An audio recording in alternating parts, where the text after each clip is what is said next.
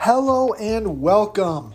This is Brian Wheels, your host for the good, the bad, and the ugly, the aviation maintenance industry, a raw and unscripted look. This is episode 5. Holy cow. Thank you for tuning in. This is going to be a very cool episode.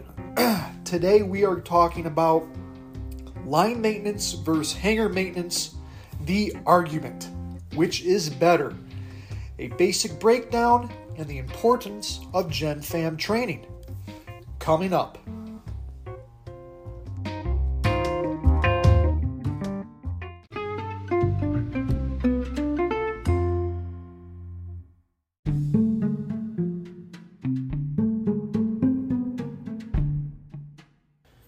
All right, this is part 1 of episode 5. We're going to discuss the argument of which is better, the line maintenance or the hangar maintenance. Basic breakdown of the two for those of you listening that do not know the basics, general outline, and I'll break that down for you. And the second part, we're going to discuss the importance of GenFam training. So, first of all, line maintenance is the maintenance of the aircraft at the gate generally, and is the most routine type of maintenance.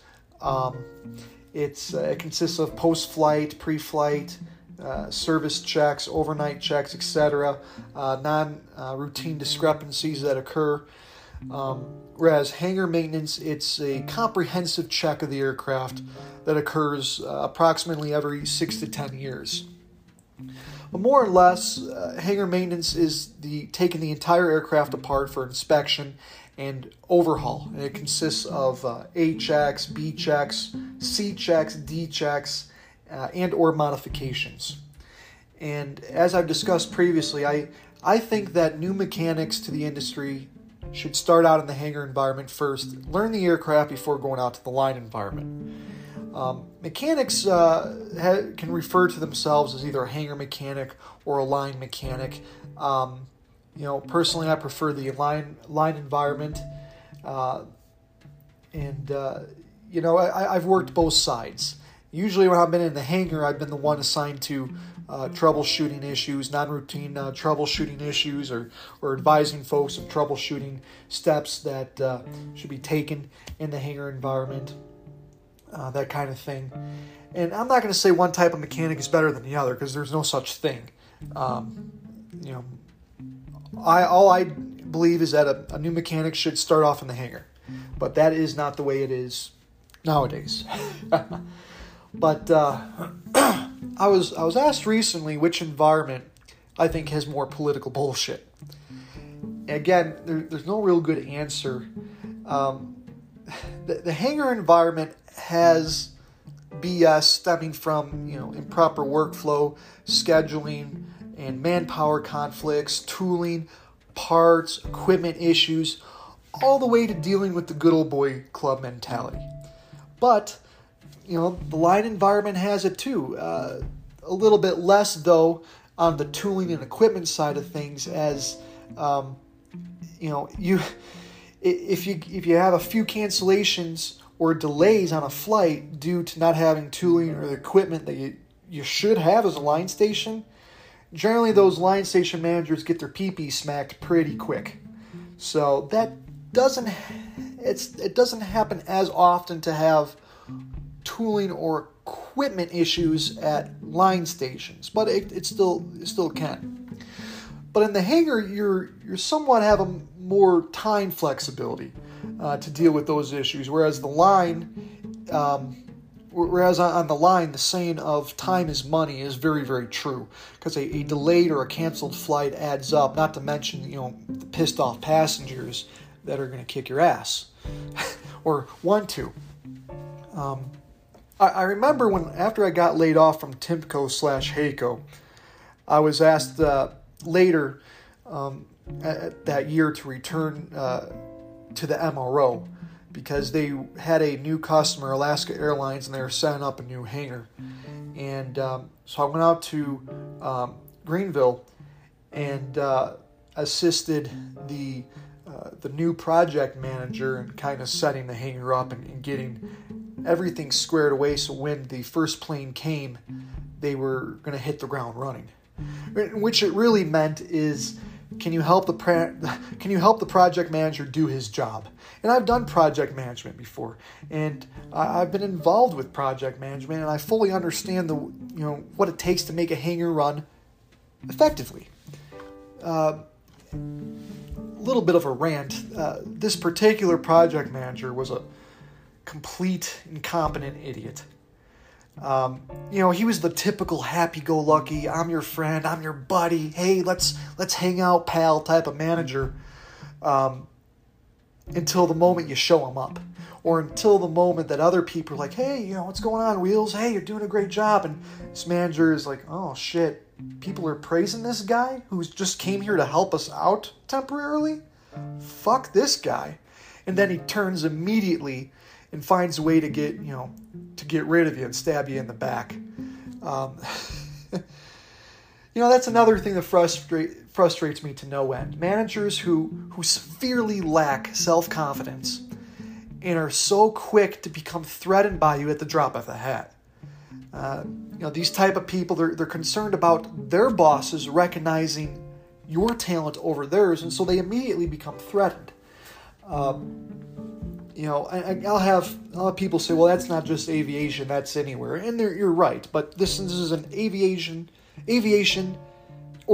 podcast. I'm speaking to, what I've observed in aviation. So anyways, so I show up and right away start asking, the project manager questions. I mean, this is like on the first day.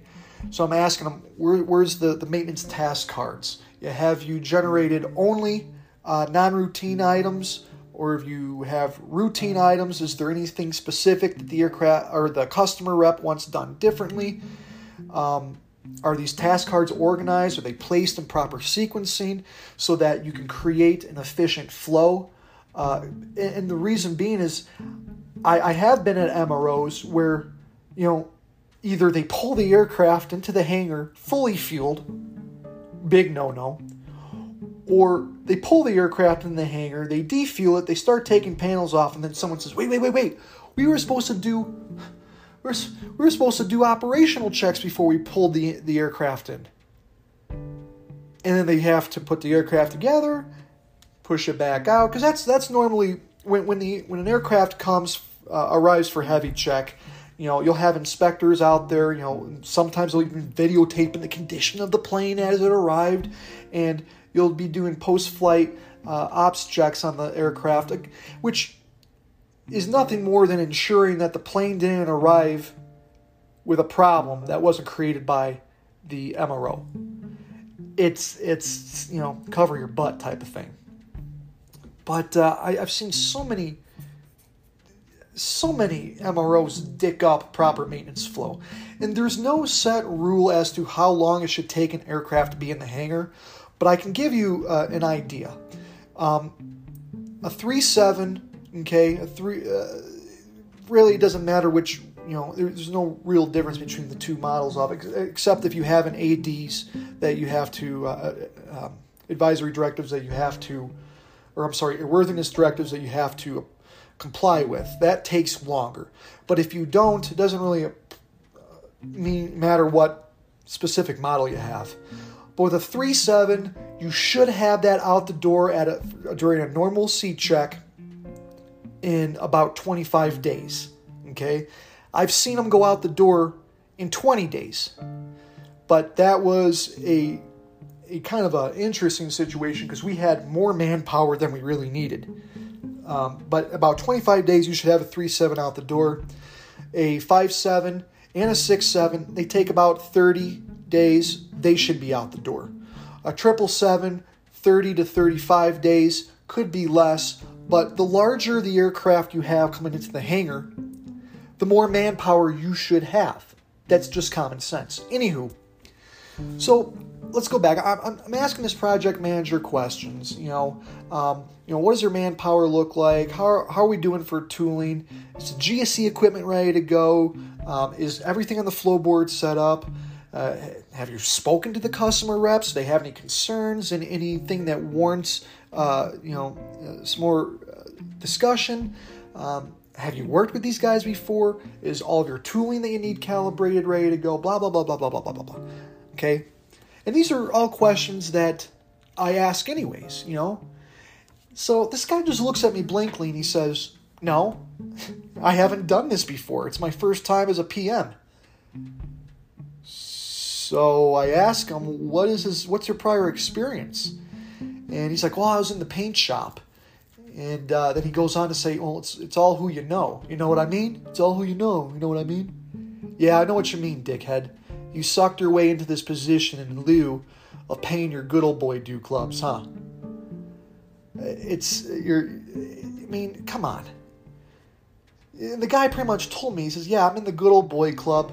You know, I sucked a few cocks and look where I'm at. I got this job. I was a painter. This guy never turned a freaking wrench. And he's a project manager.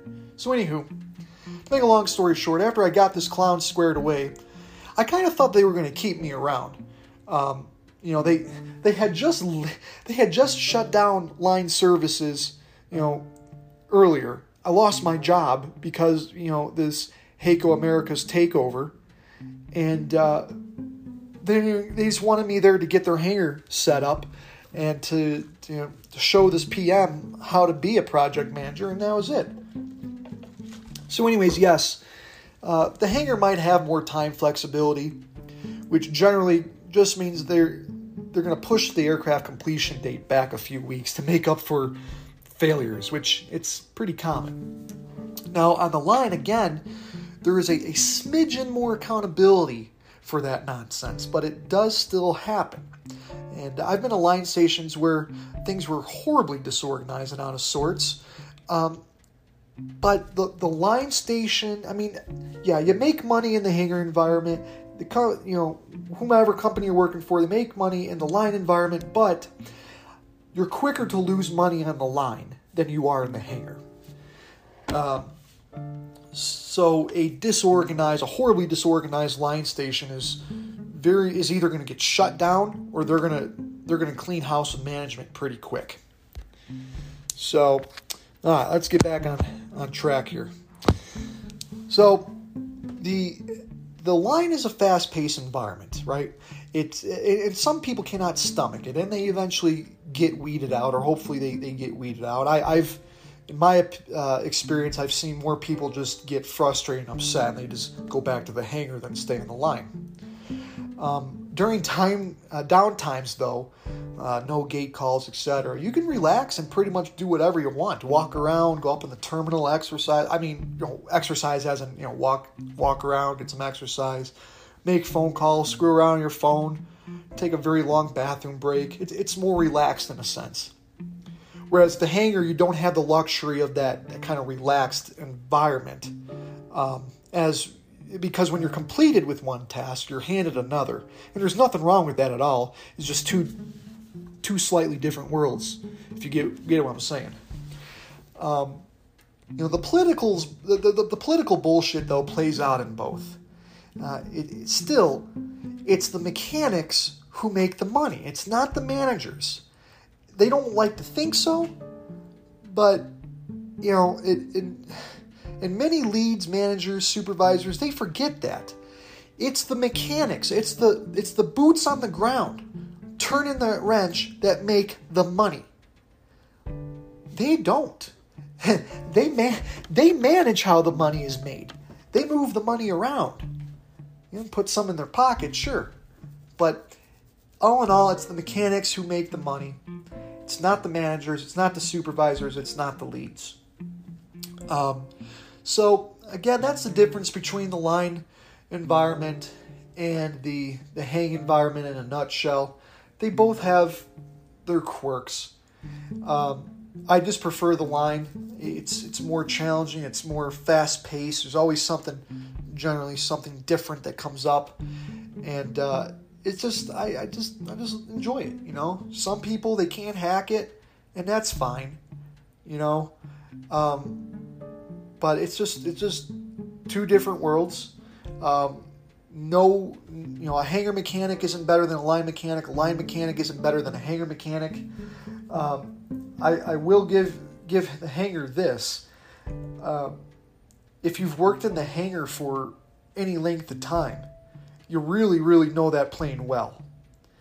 And there have been occasions where, you know, I've called the hangar and asked the hangar for questions. I mean, they get to see the inside and outside of that plane all the time.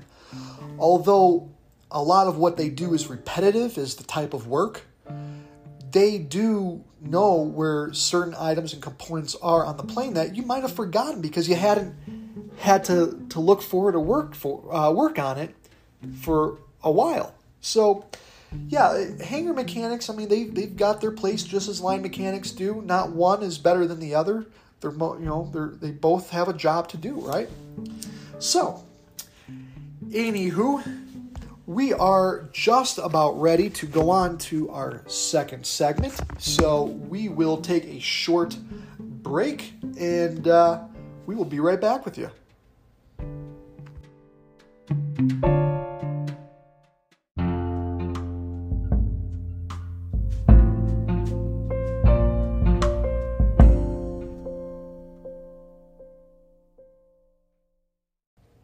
All right, welcome back. This is the second segment of episode 5. We're going to discuss GENFAM and why it's important. Those of you who don't know what GENFAM is, it's an acronym for General Familiarization. GENFAM training is the aircraft technical familiarization that everyone should be receiving. So when I worked for Ames in Ohio, that was Airborne Maintenance and Engineering Service, I was hired in there as a senior mechanic for the 5.7 and 6.7 line. I had no idea that within, a very short period of time, I'd become an instructor and a course developer at Ames, and I loved it. I really, really enjoyed teaching GenFam. There's something about sharing the knowledge, asking questions, questions being asked to me, finding the answers together, and sharing knowledge in a group that is, that is just very rewarding. I absolutely loved teaching GenFam. And, for those mechanics listening, we've all had some shitty GenFam courses, though, and instructors. The type of class where you sit for 8 hours a day for 2 or 3 weeks while the instructor drones on and on, reciting word for word what you're reading in your student handout or your binder, and you're not trying to fall asleep, right? Or trying not to fall asleep. It's interesting. What did you learn from those classes? Nothing. Or very little, because some GenFam courses are horribly taught. And it's usually taught by a guy who is on his last legs. He's almost out the door to retirement, and he doesn't care. But he's reading word for word exactly what you're trying to read and comprehend. And it's hard not to just fall asleep. There are just some really poor GenFam classes. So when I became a GenFam instructor and more importantly, a course developer, for the 37NG at Ames, I reached out to my father, who had been an instructor in the energy industry for 40 plus years. And he shared some of the trade secrets of good teaching.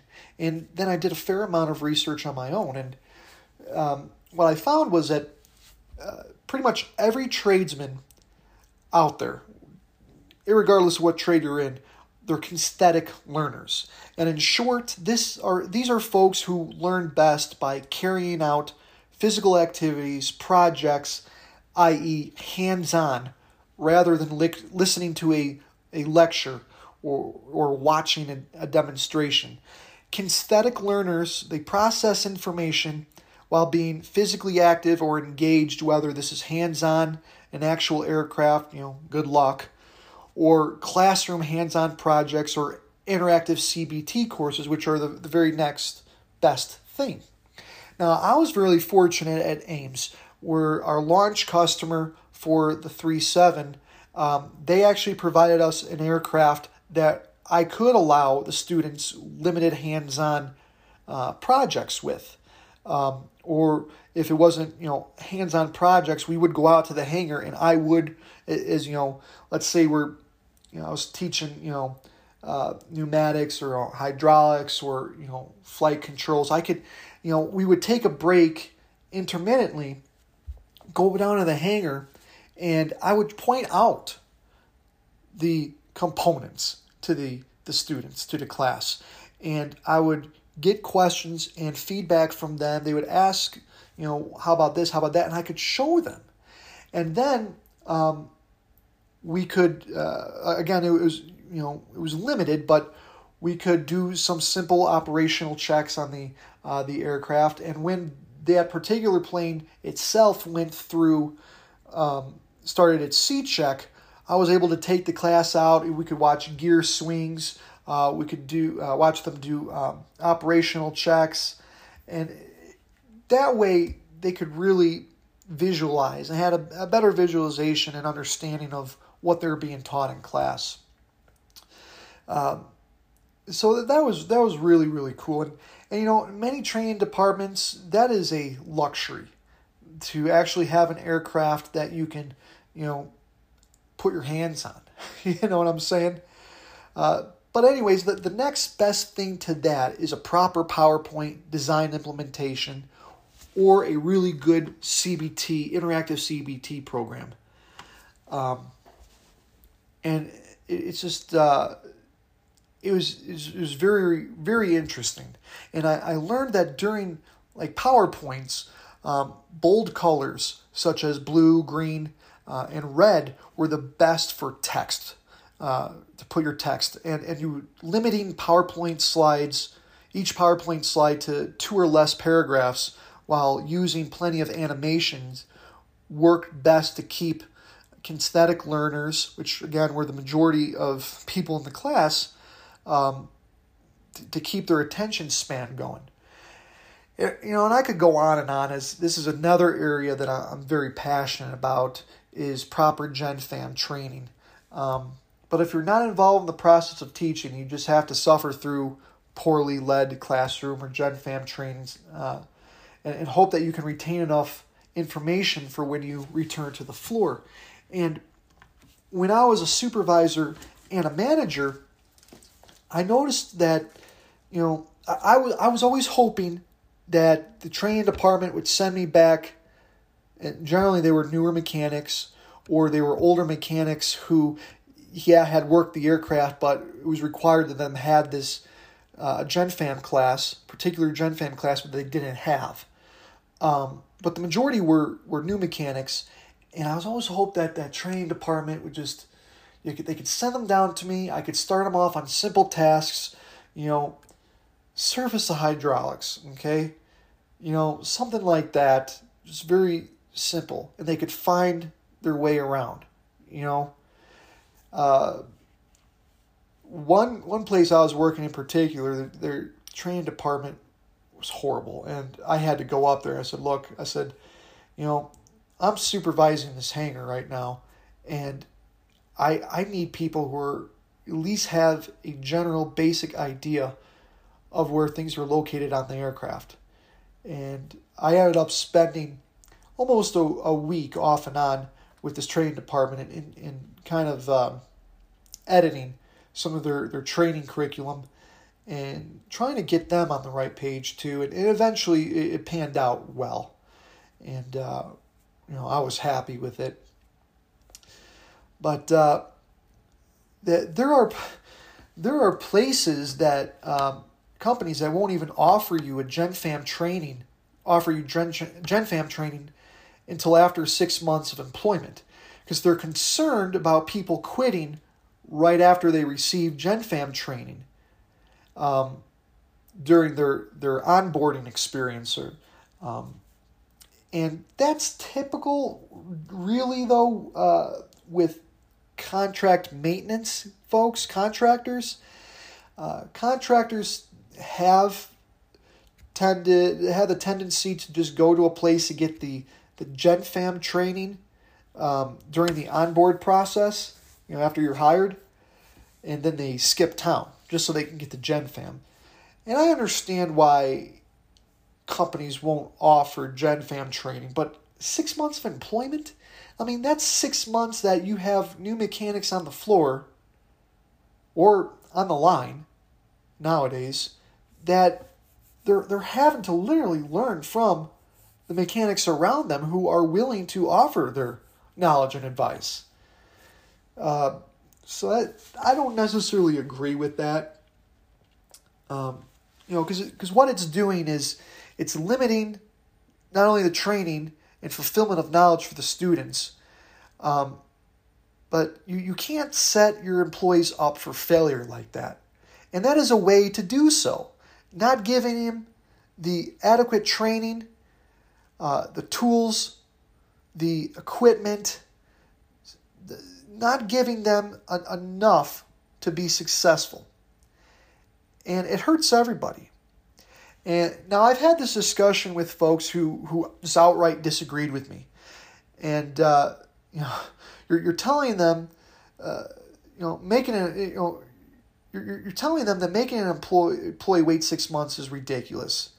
And they say, well, that doesn't result in a lack of efficiency. I said, well, yeah, it does. I said, because are you going to be frustrated when 5 or 6 new mechanics come knocking on your door, or knocking on your door, but knocking on your box and say, hey, I've got this task card here, and, you know, what's an IDG? How do I service the IDG? Or... I got this task card here. How do I put the flaps and slats down? Or I got this task card here, and it says, you know, I got to open the cowls. I've never done that. Like, you can be a little frustrated. And then they're like, yeah, maybe. So it's all about setting your employees up for success, right? You know, when I was a manager, I ensured that the tooling and parts were squared away, that I had competent leads and supervisors who are ready, they're willing to take on extra work and that delegation. And I had a meeting with every shift initially, and I would clearly outline my expectations, and I gave them a chance to voice their expectations for me and any concerns they might have. And I kept these meetings up on at least once a month. I would have a meeting with every shift. I want to make sure that, you know, say, hey guys, you know, remember when I initially met with you, I outlined my expectations for the group, right? I gave you guys an opportunity to outline your expectations for me, voice concerns that you have.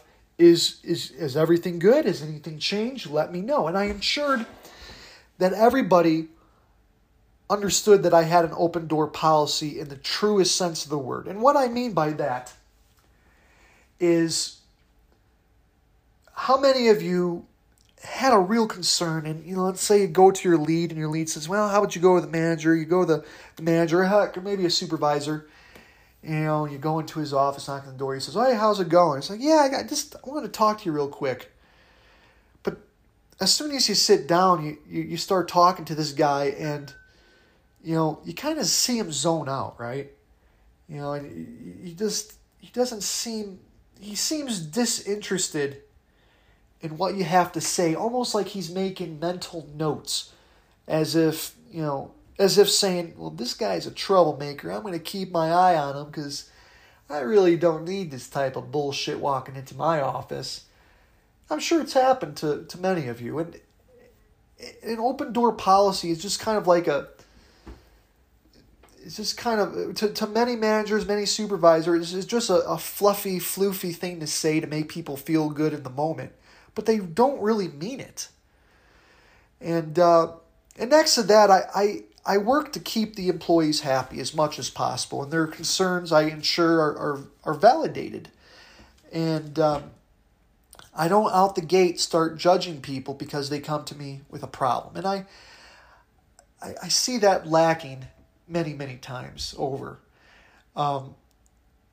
It's just a real damn shame. But nowadays, though, this has all fallen to the wayside in lieu of making the best money. putting the employees and the flying public at risk. And it really does boil down to that. Employees who are treated like numbers and not human beings, they won't give you 100%. And safety, efficiency, overall quality of work, it'll suffer. And that results in poor workmanship on the aircraft. And you tell me that that cannot result in a risk to the aircraft, a risk to the people flying on the aircraft. If anyone wants to make that argument, give and articulate why. Let me know. But I doubt any of you could say, hey, 100%, it doesn't work that way. I doubt it. Again, it's one of these things that I'm passionate about, and I wish the industry would change a little. And it's not. It's going the opposite direction. But to sum it up, yes. So we discussed the difference between line maintenance, right, and the hangar maintenance environment. And I outlined a little bit of the differences between them, the good, the bad, sometimes the ugly. But the political good old boy club bullshit still exists. And there's not a great way to get around that unless you get yourself into a position where you can enact change. And even then, you have an uphill battle. But, line maintenance mechanic versus hangar mechanic, they both work on aircraft. Some of them know things better or differently than the others. And I have, on more than one occasion, called the hangar, and if I was working on the line, said, hey, this and that, where is this part located, or where is this located? I haven't, had to do this in a while, and they're generally more than happy to help you. And as would if they call the line and ask the line a question. Hey, have you guys ever seen this before? Yeah, this, happens so often because of this, and that. And then we discuss GenFam and the importance of proper general familiarization training and why it's just so damn important. But that about sums it up for episode 5. Again, I really, really appreciate you guys taking time out of your day to listen to this podcast. And if any of you got questions, comments, concerns, thoughts, stories, experience you want to share with me, or hell, if you want to come live on the show, drop me a line at the message me link or email me at apmechanicpodcast@aol.com. Again, that is apmechanicpodcast, one word, at aol.com. I would love to have you on the show. And until next time, this is Brian Wheels for The Good, the Bad, and the Ugly, the aviation maintenance industry, a raw and unscripted look. We will talk to you later. Take care.